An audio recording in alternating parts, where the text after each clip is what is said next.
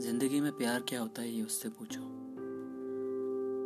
जिसने दिल टूटने के बाद भी